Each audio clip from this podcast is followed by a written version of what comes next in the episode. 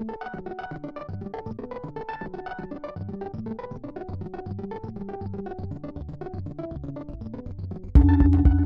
and welcome to the Film Comment Podcast. My name is Violet Lucca, and I'm the digital producer. As long as there have been films, there have been musicians crossing over into them. While some ease the transition to stardom by appearing in musicals or otherwise playing to their strengths, there are plenty who can light up a film in a small part, bringing a unique voice and rhythm to every syllable. In this episode, I was joined by Eric Hynes, uh, curator of film at Museum of the Moving Image and film comment columnist. and Shonni Enelow, author of Method Acting and Its Discontents, um, and assistant professor at Fordham University. to discuss the weird, wonderful, and captivating things musicians bring to film. Here's our conversation. Thank you both for coming. And today we're going to be talking about an evergreen inspired by the Grace Jones Bloodlight and Bami. We're going to be talking about musical performers in films. Sometimes they sing, sometimes they don't. Are they always just themselves? We'll find out. Eric, who are you talking about? Uh, what? What? Oh, what am I? What am I not talking about? I think you're gonna have to tell me when to stop. Um, uh, I think I want to talk a little bit about, in terms of figures. I want to talk about Tom Waits a bit. I want to talk about Down by Law in particular, as well as shortcuts. I also want to talk about some of the sort of less impressive performances because I'm fascinated by them, such as Neil Diamond, the jazz singer, and some of the Elvis Presley films. You're not going to talk about uh, Tom Waits and Mystery Men?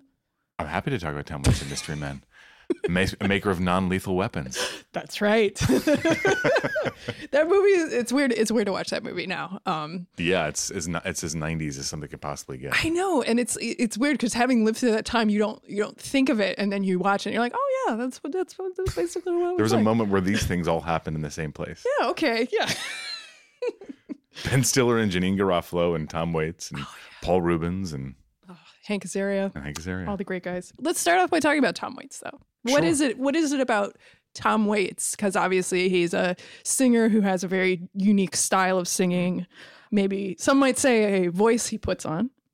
well, that's well, that's kind of what I I'm interested in. Is Yes. I mean, I think there's a whole theses we could be working through in terms of all this that I'm, I want to get into. But one of the things in thinking about who actually forges a career as an actor who's originally a singer or performer um, are the people who actually I think play characters in their music. It lends itself quite well, and I think that Tom Waits work, has had a career, whether or not and he's spoken on the record of kind of not taking it seriously, but that's just kind of his way. Because I think anybody who's in that many films over that period of time has, has invested himself in being an actor in some way.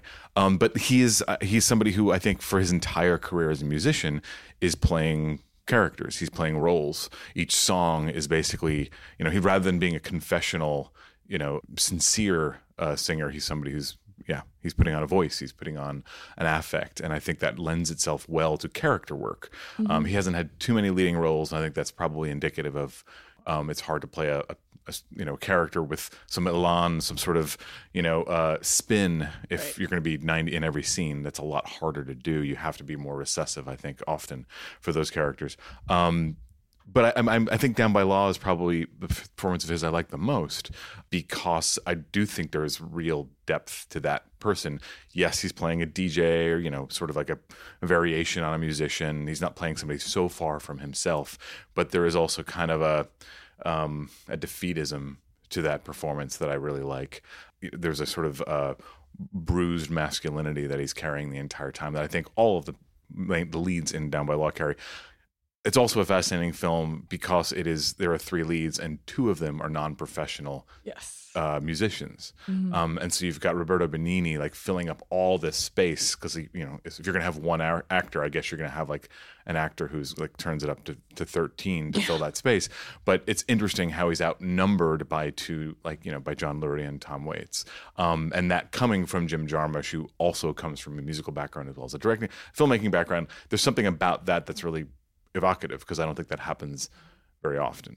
I mean, is there something to be said about rhythm in the films of Jim Jarmusch, but particularly Totally. that one? Yeah. Totally, totally. but I, I think he also, and this is like related to what we were just saying in terms of him putting on. Uh, he's he's a, he, as a musician, he's a, he plays characters.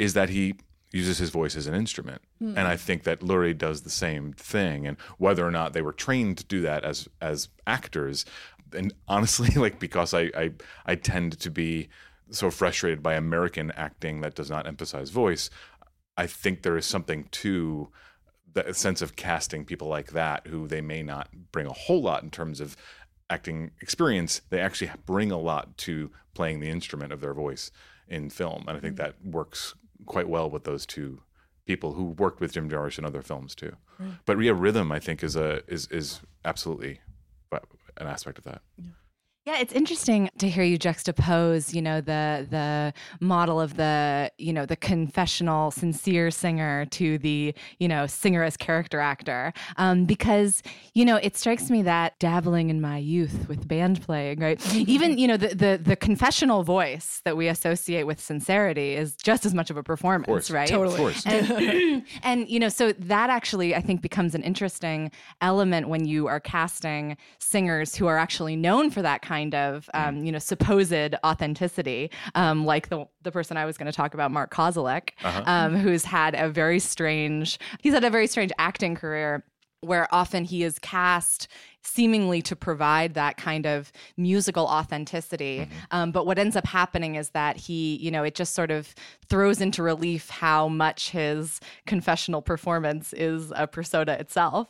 Um, so it, instead of instead of looking like, um, oh, there's this there's this true musician here, i- he's often in films he looks like, oh, there's a guy doing a really good job of, of acting a musician Yeah. right? It like it becomes it actually sort of seems to highlight this kind of performance um, or the theatricality of his musical persona. But I, but So I, but I wonder about yeah. diversity within that because I, I agree with you. It's always a performance in that level.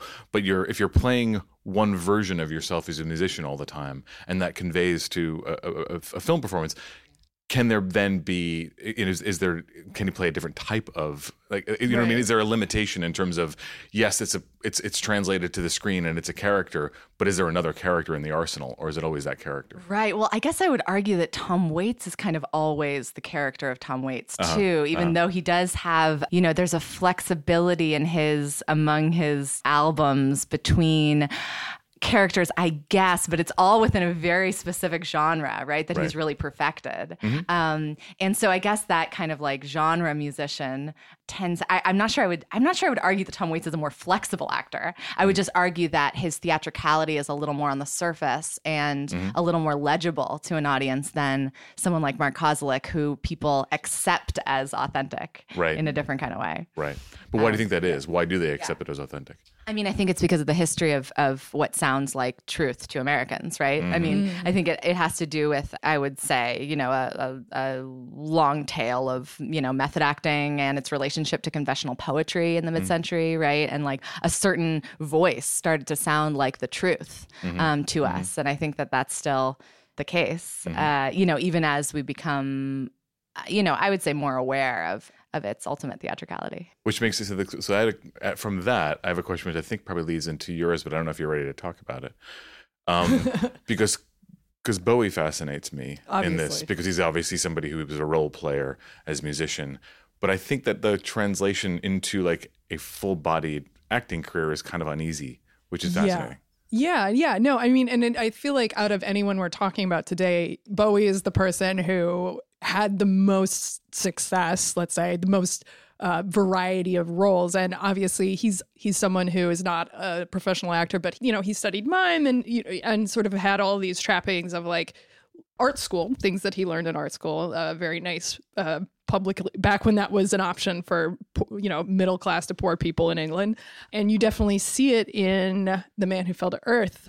You know, Nicolas Roeg saw Bowie in this documentary on the BBC called Cracked Actor, which was towards the end of his Ziggy Stardust era, and uh, yeah, and into like the um, Young Americans Plastic Soul stuff, and he's like drinking milk out of a carton eating red peppers and cocaine. And those are the only three things that he's ingesting. He looks horrible he is not making sense most of the time he's just in the back of a black limo like ah, in the middle of the new mexico desert and where does this film take place? Mostly, a lot of it takes place in New Mexico. A lot of it is taking place in the back of a limousine and being trapped by, uh, you know, forces outside of himself, but also by wealth. And um, of course, Man Who Fell to Earth about an alien who comes to our water planet looking for a way to save his home world and then gets stuck by corporate slash governmental forces. I feel Um, like any time that film is described plot wise, it doesn't. It's like that's actually barely the movie at all. You never actually see these things happen, but plot wise, sure, I guess that's you happening. do sort of see because it's like who does any but who do any of these like evil figures work for. I mean because again it's like in this very typical uh nick roeg style where it's very um you know the the editing is very quick and elliptical and there are lots of things. Like there's just so many moments where someone else's emotional exposition happens while you're looking at bowie in the back of a limo just sort of you know there there's so many interesting things going on in that movie and every time I watch it I notice something totally new and totally fascinating and it makes me love it even more and especially you know not just for the way that it interfaces with Bowie's own biography and things that were going on during that time because if he was just himself he would not have been able to do that movie. Like he clearly cleaned himself up and got to a point where he could perform a version of himself as this sad alien. And obviously, like the part where he goes to church with Mary Lou and they sing Jerusalem and he doesn't know how to sing or make it seem like he knows how to sing. So he's just sort of like drawing in the air. It's like one of the, I love that part so much. It's so good.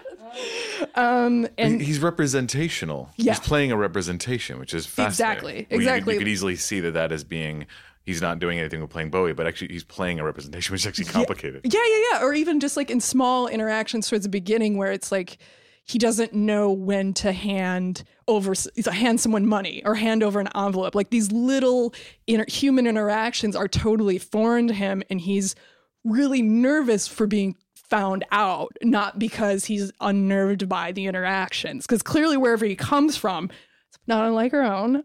Right. And part of the way that works, of course, is that we, you know, the star text of Bowie uh, precedes Yes. and exceeds the film, right? So we're all kind of in on the joke Yeah, yeah, yeah. of, of Bowie's persona as a space alien, right? But also of that, you know, being framed for us in a, in a kind of campy way. Yeah. Um, so that, so instead of him trying to sell, uh, you know, a realist portrayal of a, of a um, visitor from another planet, Mm-hmm. right? What he has to do is, you know, sell Bowie as, as space alien. Right, right, right. Yeah. Right.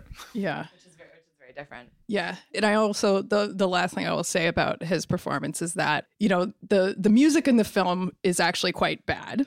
There are other sort of like instrumental things that are very of the time, and obviously Bowie was prepared to do the music, and then Roeg basically pulled back and said no. And I've I've always felt like the reason why he said no is not just because it's sort of a joke, but because it would ultimately overwhelm the image. Because if you put something like subterraneans over a sad like images of uh you know thomas jerome newton looking sad or like pulling gin it's too sad it just like it, it becomes something totally beyond itself again this trapped nature of this character was so close to his own experiences That's an interesting question, right? How does the musician's own music figure or not figure in Right. the film? right right Um, you know, sometimes, of course, they're playing musicians who are then performing someone else's music. Sometimes their music is included as a kind of um, as a kind of like wink to the audience, right? Like we know that you know who this is, and then sometimes it's eschewed completely, Right. uh, which is which is which is an interesting question, right? And I think I think speaks to the extent to which the the charisma of the performer um, is being linked to their artistic output or used for other purposes, right? Like sometimes, you know, a musical. I think. I mean, I think what's really. I think in thinking about this, what attracts so many directors to musicians as actors um, is the fact that musicians have to have a lot of charisma, have to have a lot of stage presence, Yeah. and typically are not trained actors. And so there's this combination of charisma and unstudiedness that you know can be used to really interesting ends. also a built-in audience who will come to And see a this built-in movie audience, yes, and a built-in audience. I mean, so the other the other performance that I that I really wanted to talk about is Jennifer Lopez and Selena, Yes. um, because you know that that film is um, you know wouldn't work at all were Jennifer Lopez not extremely charismatic and also a pretty, shall we say, like amateurish actor, at least at mm-hmm. that point in her career. Um, because what that what that amateurishness does um, is it it you know it creates this kind of winning vulnerability, you know, that also was part of Selena's mm-hmm. per, you know persona as like this youthful kind of ingenue star um, that that actually becomes more convincing than a more say traditionally competent performance, I think, would have been in that, you know, very clearly by the books melodrama um, mm-hmm. of that movie, right? Which could, I think, just just um, fall flat, and instead it actually becomes this kind of uh, there, there's there's a way in which its soap opera ness like transcends the genre mm-hmm. that it's participating because it is so bald about it. Yeah, so, yeah, no, so I think and, that's and, a, and an interesting example. Yeah, no, and the way in which Edward James Olmos, who is a very accomplished American actor and also Lupe yeah. Ontiveros. Yeah. The way, yeah. like, the power that they contain, again, is sort of because those were two major poles in her life. Whether you believe the official Selena story or maybe uh, you adhere to one of the um, conspiracies, which are very deftly laid out in Intellectuals Talk About Selena, a great documentary. uh, that was actually part of. Um, Tell Me, the Tell Me series Nellie Killian did. And I'm sad that we didn't actually include it in the podcast we did because that movie is so good. And it mm. gets to the heart of like why Selena is great. Mm-hmm, but anyway, mm-hmm. yes, the, the, the official story, of course, uh, the movie that was made that, you know, that you still do, you can sort of read between the lines and be like, yeah, okay, her dad really was kind of like calling the shots in a way that was not cool and weird mm-hmm. and like what was she going to do you like you mm-hmm. really don't know what she would have if had she lived what she was going to do next and mm-hmm. like it's more than just like a, a tragic uh, musical biopic um, maybe I'm treading in too much ground that this documentary already covered, but it's so crazy that they made this movie two years after Selena died. Yeah. Um, and, and, and so there's this kind of Lopez isn't, she's not performing a character of Selena no. so much as becoming a surrogate for mm-hmm. Selena, yes, yes, right? Yes, yes. And that is actually really powerful in those in those um, you know uh, concert scenes where she's mm-hmm. actually performing. You actually see you know Jennifer Lopez stepping into Selena's shoes mm-hmm. in this uh, you know kind of like spiritually satisfying although also really you know kind of dark and disturbing way yeah. which, which which again i guess is is is different from that performance is so different from a realist performance, right? Because she's not convincing inside the fiction. She's convincing in, you know, the actuality of the performance, right? What's right. Convi- she's convincing outside of the fiction, right? And that, uh, you know, I, I think that that also relates to what we were saying in Man Who Fell to Earth, right? Is that there's some kind of uh, there's a non-realist um, how to put this? There's like a non-realist authenticity there because we're so aware of the performance as performance. Yeah, no, no, yeah. no. That's totally true. And, and especially with Selena, like again, so much. If you are a fan of hers, you know that there was so much. else going on. Again, not necessarily even with regards to the conspiracy, but just literally like she would sort of her body changed a lot and, and that's something that's not necessarily represented in the film but what you do get is a very satisfying you know as you were alluding to before sort of like a selena drag. Like it is like and it's like and you do get to sort of like relive this concert footage of her you know in her like jumpsuits and all this stuff and like it's it's great. It is totally satisfying in that way but then also it's just sort of again reminding you of what we've all lost. And it is interesting that like after this, Jennifer Lopez would go on to have her own musical career where she was her totally her own thing and totally not what Selena was trying to do at all. Assuming that Selena would have even continued in music, let's say. Right, but there is this kind of, you know, passing of the torch, mm-hmm, right, of mm-hmm. the Latina pop star right, right. that happens inside that film. Yeah, yeah, yeah. Who's to say she would have broken through? I think Selena would have broken through because there was money behind making it happen. That's always what makes it happen. Jennifer Lopez didn't break through because she's a great singer. No, I know, I know, I know, I know. Like that was we we were made to love Jennifer Lopez as a singer. Even yes. Well, we didn't really have an opportunity to decide whether or not we. Fair enough, but I mean, what is what is I think moving about that movie is that she mm. is so charismatic. Oh, yeah. No, no, right? no, she and, totally is. right, and and so her, yeah. you know, her and it, and and part of again, part of that charisma is about her being unstudied. Right. Right. So part of that charisma actually is about you know not necessarily being the best singer, right? Not having the best range. You know, not she's Right. not Whitney Houston. Right, but but that She's was not the professional, right? No, but she's she, the, she followed the Madonna mold, basically. Mm. Somebody, I don't have the greatest voice in the world, but I have great producers, and I'm gonna make really but great but pop but but to be fair, Selena kind of did the same thing. Uh-huh. And I mean, there's a scene in the movie where her father is like, you know, you speak Spanish kind of funny, like, and you can hear it in her song. She sings with a Texican accent. You know, she. I mean, J Lo does too, and right? she does. J-Lo She imitates not- that. Yeah, yes, yeah, yeah. yes, yes, But J Lo yes. in her own career does not speak Spanish. Well, I mean, she speaks Spanish with a New York accent. Right, right, Yeah. right. So it's like this. Um, again, it's it's um. Selena herself was sort of like she was a long shot. She was always she was always a long shot. It's like there's no way that this is ever going to happen. You need to temper your expectations, and then she exceeds them. Tejano music is hard, man. That is what the film is about, It actually. is. It is. it is hard. But Eric, please, what is your next pick? Well, um, I, I guess I'm, I'm just because this is all making me think of other things. I'm I'm I, I'm unplanned. I guess going to talk a little bit about Barbra Streisand, Yeah. um, who I think has probably of all of the singers who've become film figures, probably has the most robust career of all. It's kind of hard to imagine otherwise, considering she's directed so many films, she's starred in so many films, and I, I think she's a fascinating film person because she's kind of willed herself into this career, just like she's somebody who willed herself into her singing career at the, at the young age.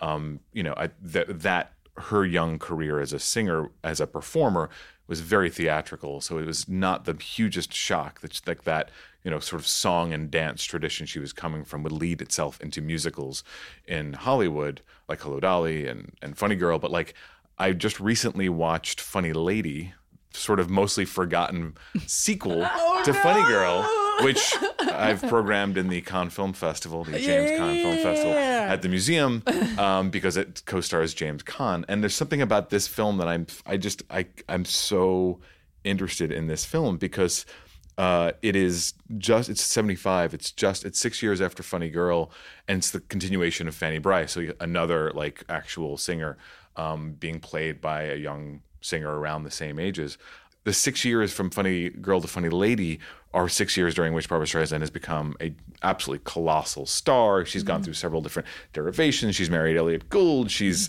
you know um, she's made a country album. She's made you know uh, absolutely, you know, I, I, you know, huge, huge hits, and kind of then does this sequel that kind of puts it all not puts it all at risk, but it's it's a ton of money. It's you know, it was it was a there was there was a lot there's a push behind it, and then it is a film that's deeply intentionally unsatisfying because it has big numbers. She gets to sing, she gets to hoof it, but there's you know, it's about like a her learning to no longer be in love with Omar Sharif, who's the sort of dashing gambler, um, and instead kind of has a realist, realistic, you know, reasonable relationship with singer songwriter played by James Caan, who's on the upswing and she's kind of at a plateau, and he kind of picks her up and she has a second wind to her career, but it's never clear within the plot whether or not they are in love or even when they decide to be partners or when they're just working people.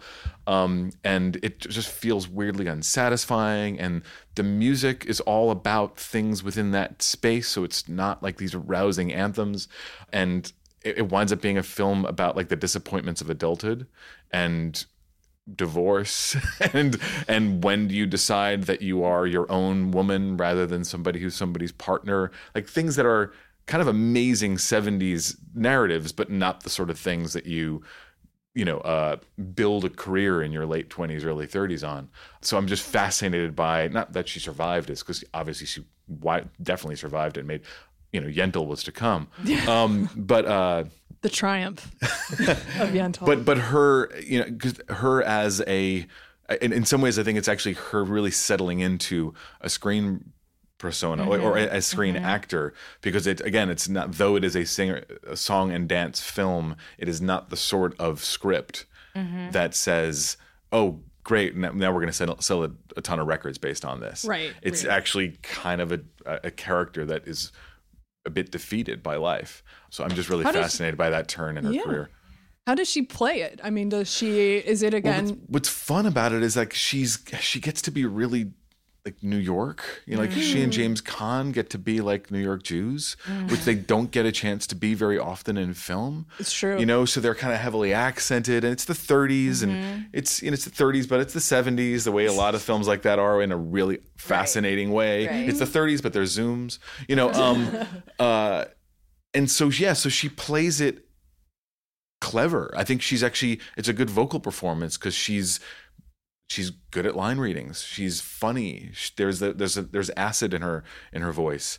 Um, she's playing a little bit older than she actually is, and I think she pulls it off probably because she was older than she actually was by then. She'd already been a, a, you know a, a performer for over a decade. Um, so yeah, I, I don't know. It's interesting. I mean, It's I'm, an I'm imperfect thinking- film, but a fascinating one. Yeah, I'm. Th- I'm. I mean, this is. I wonder if we can test this proposition, but um, it it seems like okay. So so being a musical performer who has had a career before um, going into film or concurrently with rising in in the world of film, it is a way for people who look weird to become movie stars, right? like, I mean, that is that seems like Yeah. that is actually a theme here, right? I mean, and maybe you know maybe Judy Garland is one of the is one of us is a progenitor of this phenomenon, right? But but if you have the the charisma you need to have again to be a, a star um, as a musician, and you know the ability to perform that you need to have, but you don't have you know the face of a movie star, Yeah. um, you know that.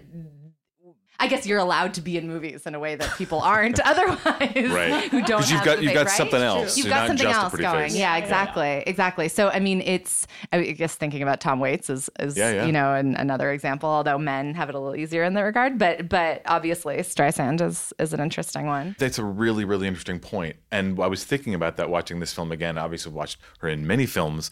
She's got an amazing face. She's Yeah, got an yeah, yeah. amazing look. But you're right. If she was just making her way as a young actress, No she wouldn't necessarily be the Right. choice. I mean, I mean, for you know, first of all, because she's just too ethnic looking, Right, right? I mean, right. it's just obvious. And I guess too ethnic is another way that musical performers are allowed to be ethnic in a way that movie stars generally really aren't. Very true. So Yeah. I guess you know, Cher might maybe is another person we should talk about. Yeah. Oh, Although I Cher. mean, you know, maybe less unusual looking of a face, but still, and a very uh, you know, um, you know, clearly uh, ethnic, although ambiguously ethnic look. Um, and you know, she she becomes a star.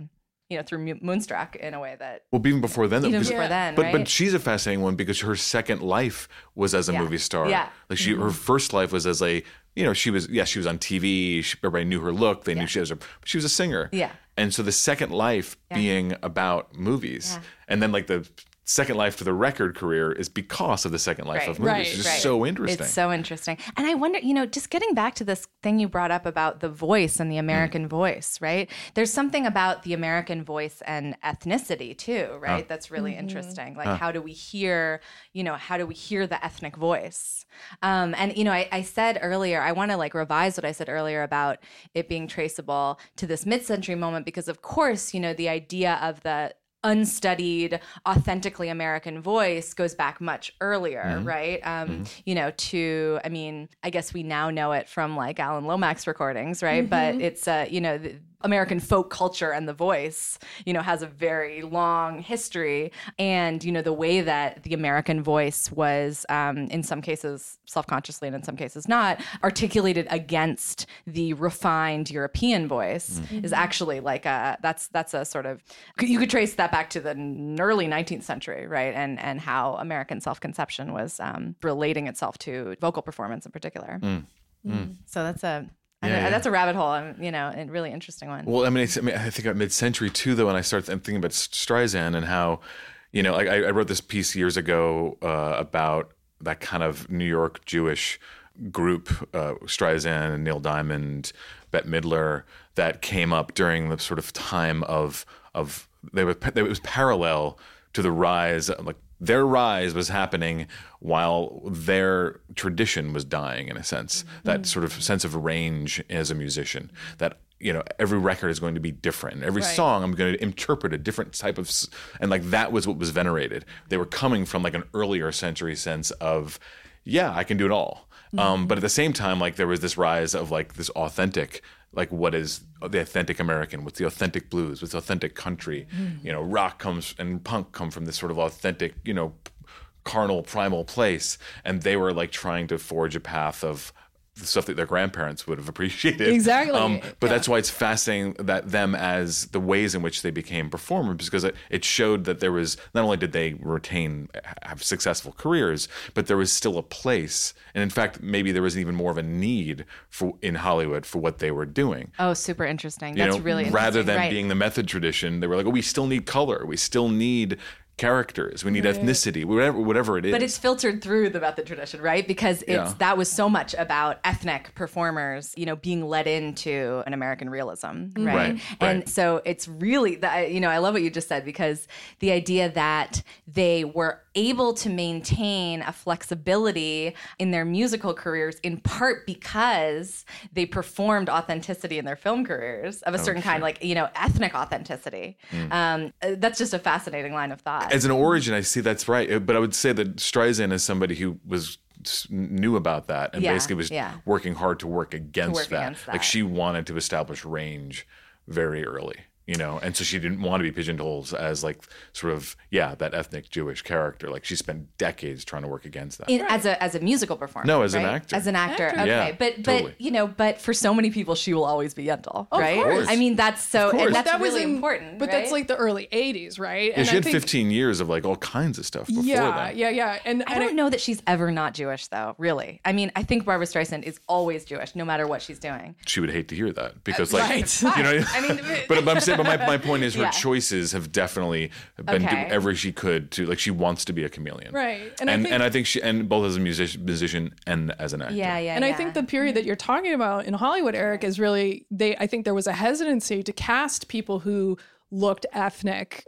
in certain roles because it would have been seen as like derogatory in some mm. way where it's just like mm. oh yeah of course she looks jewish we've sort of come to a point now where there isn't that perception like i i you know even thinking about like um in Tommy, the fact that they had actually people who are actually disabled play Yeah. disabled people, people saw that not as representation, but as making fun of them. Right. We have to again sort of like considering like the way in which public, or at least the people who make films and the people who receive them, cha- sort of change um, what is authentic, what is respectful, what is not respectful. Yeah. Speaking of Tommy, Roger Daltrey's terrible in Tommy. He is. He's a bad. He's not good, and he's also and he's even worse. Singing in- his own music, singing his own songs. He's still terrible. anyway, you gonna say what? Yes, uh, and he's even worse in um, the the the one about Chopin. Oh my God, yeah. That's unwatchable.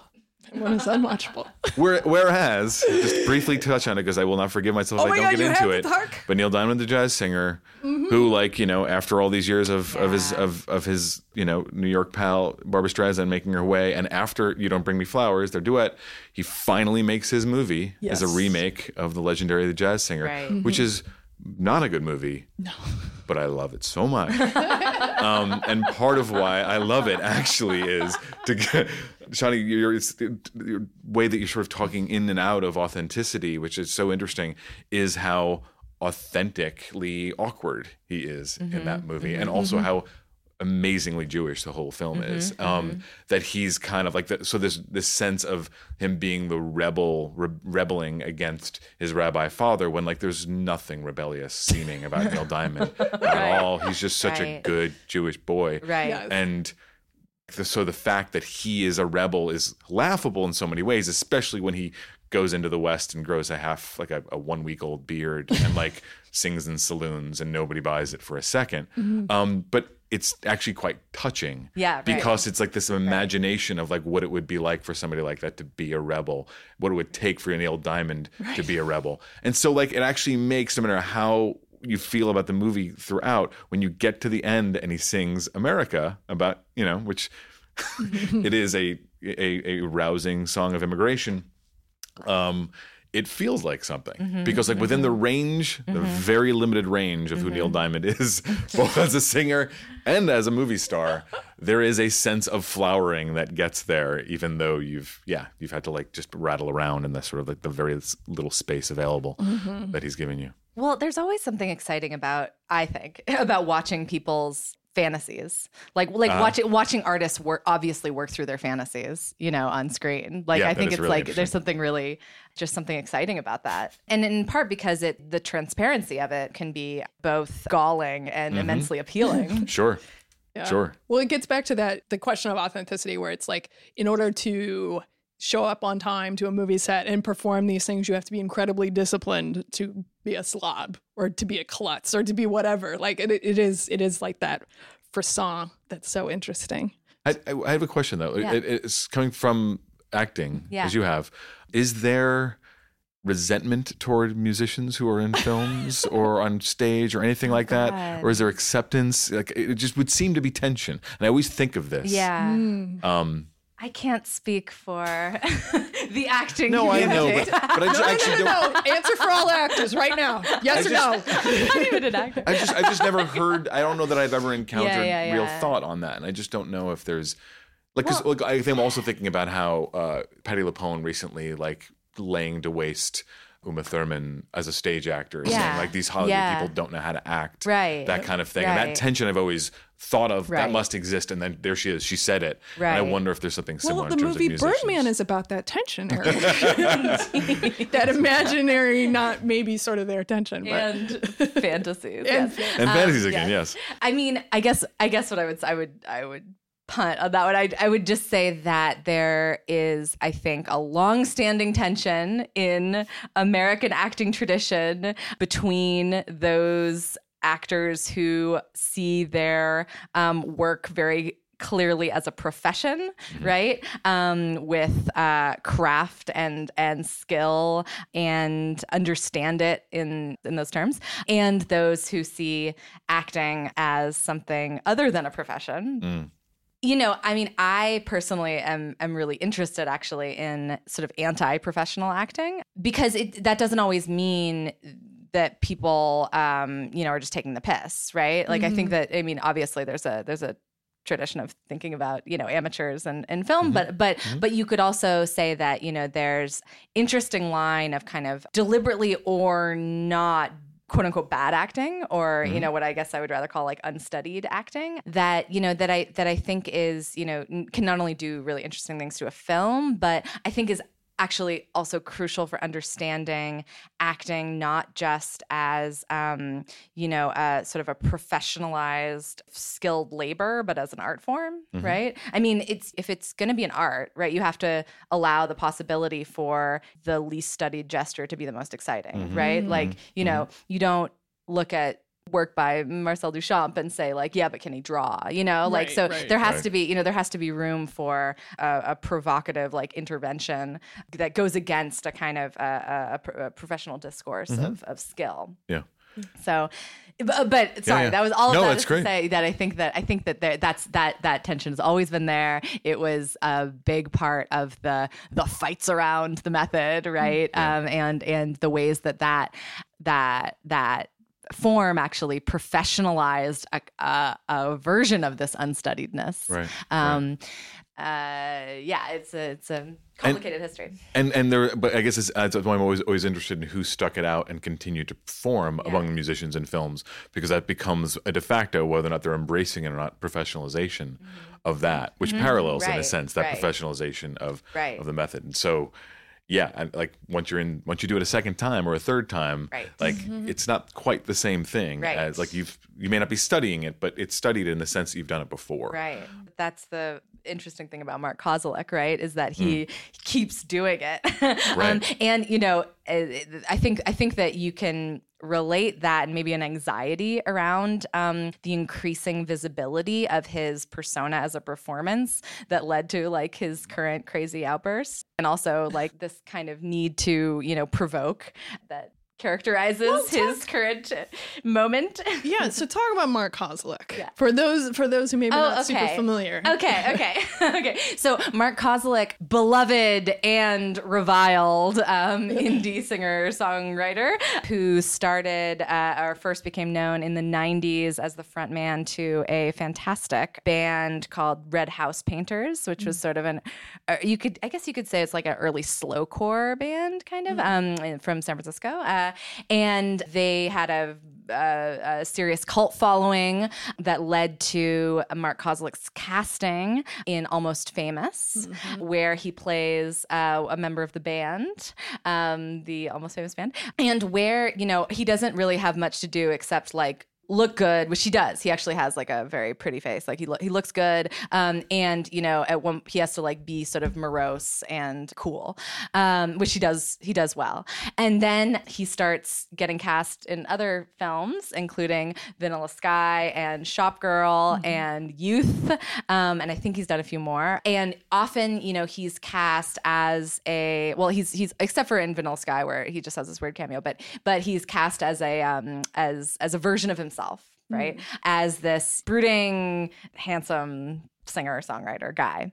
So okay, so so after Red House Painters, Mark Kozelek, I'm actually a huge Mark Kozelek fan. Sure, although in case you could tell, um, uh, he he uh, goes off on his own, starts his own record label, and starts singing under the name Sun Kil Moon. He also releases some albums under his own name, uh, Mark Kozelek. Um, and very recently, he's actually um, become really famous for being a total asshole um, because of a variety of things, including this super juvenile feud he got into uh, with the War on Drugs, the band, the War on Drugs, um, that led to this really embarrassing, you know, teenage provocation where he released a, a, a song with a with a vulgar title that I will not deign to say on the Film Comment podcast. Um, no, it's actually so embarrassing that this guy did this um, because he had this. His whole persona was, uh, you know, as actually a you know kind of uh, you know within within a tradition of um, male American singer songwriters, misogynist but also sensitive, right? So like he had this whole like kind of this whole confessional,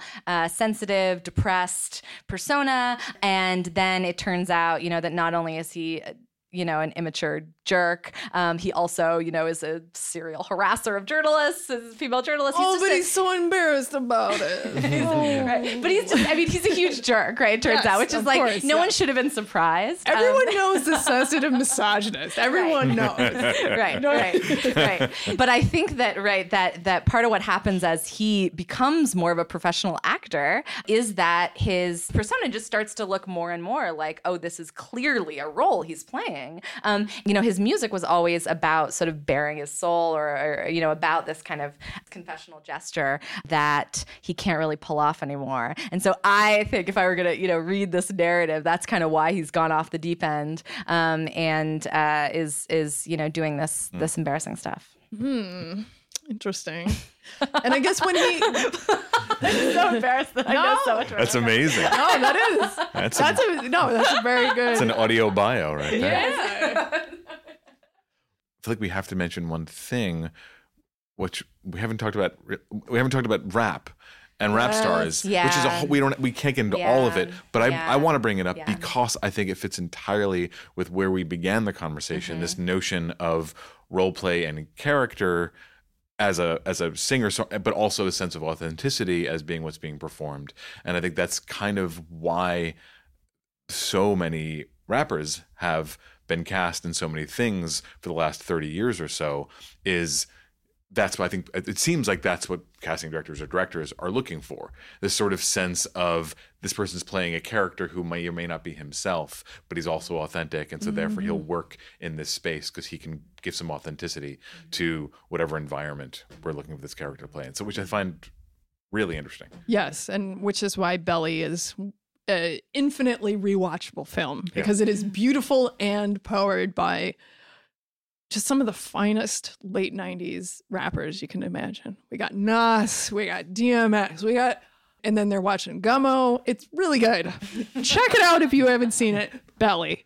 I, I almost talked about that for this. Oh. But instead, I decided to give some props to Diana Ross because you know oh, she yeah, just yeah. hasn't been awarded enough. I don't think.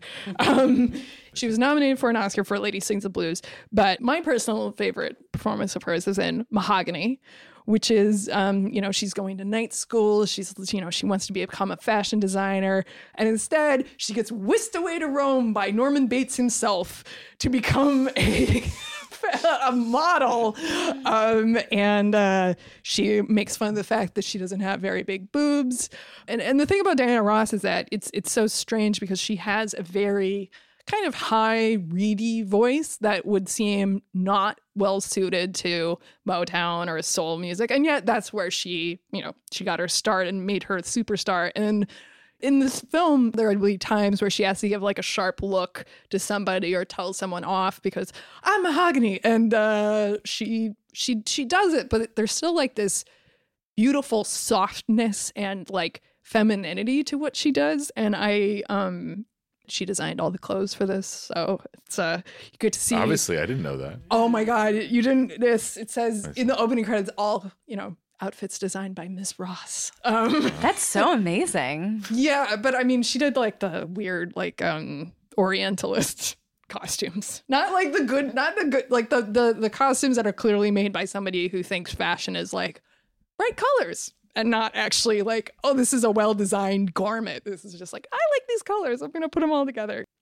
The movie is so strange and it, it the ending because her romantic interest in this besides um it- it- her romantic interest in this is Billy Dee Williams who is like this very earnest politician trying to come up in chicago who's sort of like again this is a very interesting time and it's actually shot in chicago where you see like neighborhoods being cleared out all these beautiful old buildings being destroyed and putting in projects instead and he's this very earnest politician who wants to change the world one block at a time. And he perceives her interest in fashion as this very frivolous thing.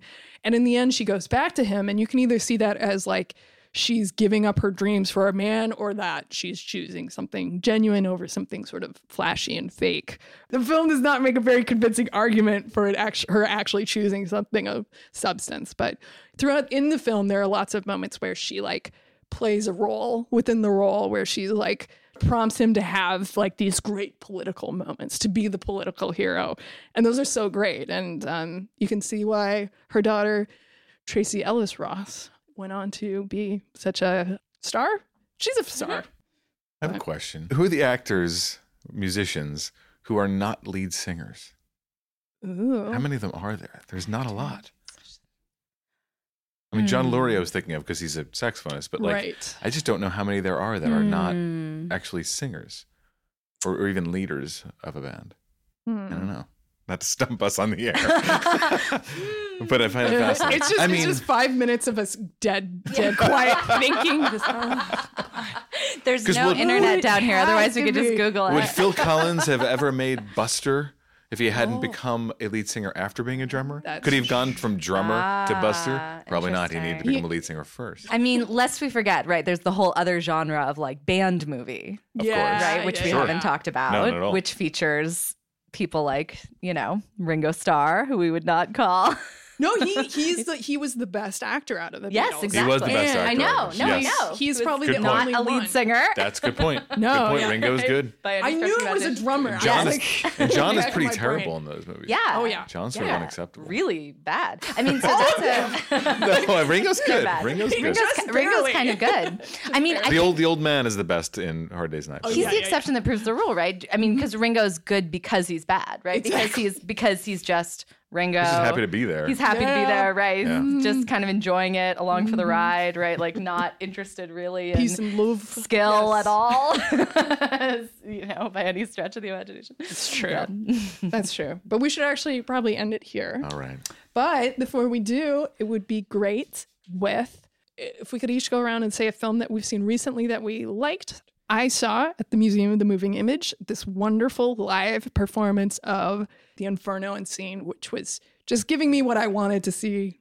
Henri-Georges Clouzot's uh, unfinished film. It, there's a documentary about it uh, that I saw several years ago, probably like 10 years ago now. I remember watching the documentary and wishing that it wasn't just these talking heads saying how the director went crazy and failed to make this movie. I what I really wanted to see was the footage of the film because it's unbelievably beautiful. It's it's reducing cinema to its most basic element. And there's even a part in the live performance where Serge Bromberg says that, you know, it reduced cinema to what it is, where it's an actor looking at the camera waiting for the director to tell them something. And it, it you get this sense because it is uh Clouzot it, it was supposed to be a, you know like this very basic story about a guy who's like jealous about his wife cheating on him it's unclear if she actually did cheat on him or not. And he's sort of like tortured by these visions of her.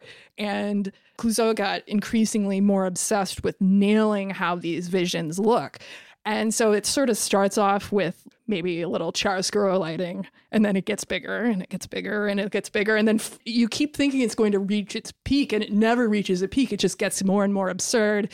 And probably one of my favorite images that I got to see, thanks to uh, live event, was that beautiful Romy Schneider dressed in a wedding gown but wrapped up in plastic that would you would use on like a bouquet of flowers and then her husband hands emerging out of the dark and choking her to death. Like it's so crazy. And that's not even the that's not even the most crazy thing in that movie. It gets like geometric. You know it had fantastic music by Rollo Smallcombe uh, and more and uh, I was just going to give a plug to the fact that it was edited constructed by Rollo the musician, and Marketa Uhlirova, yes. uh, who's actually the organizer of that festival, the Fashion and Film Festival at the museum. Yeah. Um, and then, as far as I know, it's actually not. I don't know when it could be seen again. It's actually not available online, and I don't know if their plans are, are to. I thought they were going to do it with various Mubi. reasons. Well, Mubi helped finance it, but Yeah. I don't think they're putting it online for maybe uh, complicated reasons that I don't know that I can get into. Ah, that's too bad. Well, Yeah. I loved it. Screw you, listener. well, maybe they, maybe listeners can can could could could go petition their local movie. they should. and They should. If you ever get mad that you didn't get to see something that we're talking about, go tell your theater about it. Sheesh. I like your local movie. I'm just proud of that. Um, so, um, imagine if imagine it was like that. Streaming services were just like post offices. You just go complain about service, and ask for certain movies. Yes. Um, I will talk about a film that I saw at CPH Docs, the documentary festival in Copenhagen. It was my first time going, and I always wanted to go. It was really incredibly diverse, massive lineup of of films and pretty loose sense of of what constitutes nonfiction, which is always something I love.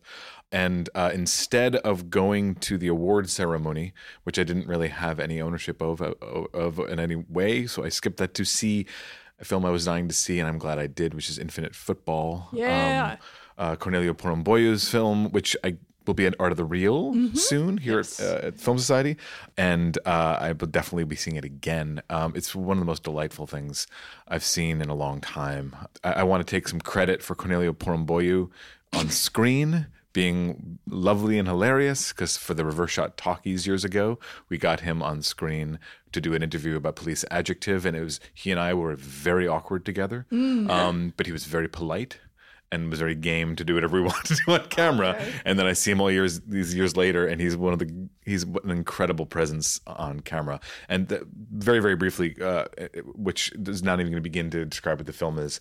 Um, it's basically you meet a gentleman who tells some personal anecdotes about soccer in his youth, and then proceeds to. Uh, that leads to him wanting to reinvent the rules of soccer and having these very involved, very well thought out, maybe very flawed um, ideas of how to fix soccer, uh, a sport that I no kind of nobody ever talks about being broken, um, and uh, and he does that in several different locations, and we get into his where he works, where he has a government position, and we get deeper and deeper into like who is this man? How does Porumboiu know him? Where are these theories coming from? And they wind up tangentially glancing against politics and history in Romania and life and death, and it it's wonderful. It's like you know you think you're watching one thing and you're almost afraid that that's what you're it is you're going to watch, and then it becomes something entirely different while still being the same thread, the same people having a conversation not even it's futile to even describe. It's just it's a it's a it's a wonderful wonderful film. It's hilarious it's profound it's philosophical.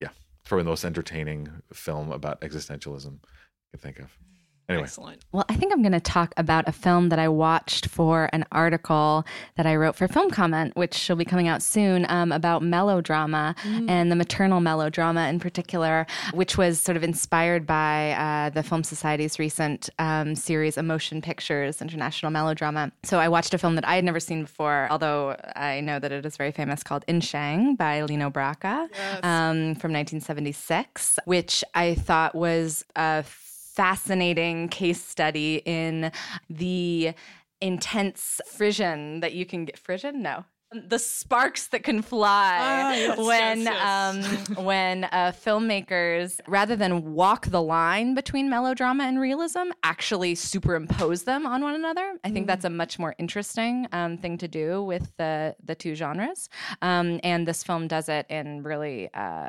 really compelling ways mm, thank you both for coming this was delightful thank you for having us thank you